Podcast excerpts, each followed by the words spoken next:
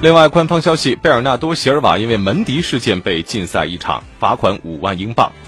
他将因此缺席对阵切尔西的比赛。另外，碧玺必须参加四个月的英足总安排的教育课程。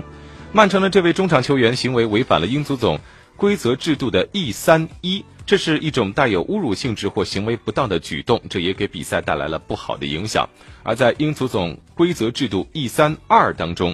贝尔纳多·席尔瓦也是构成了严重违反规则的行为，包括对于种族或肤色以及种族血统的暗示。那么此前曼城中场贝尔纳多·席尔瓦发了一条推特调侃队友门迪，却涉嫌种族歧视。在这条引发争议的推文当中，他把队友门迪和一个西班牙巧克力广告人物对比，那碧玺随即是删除了这条推文。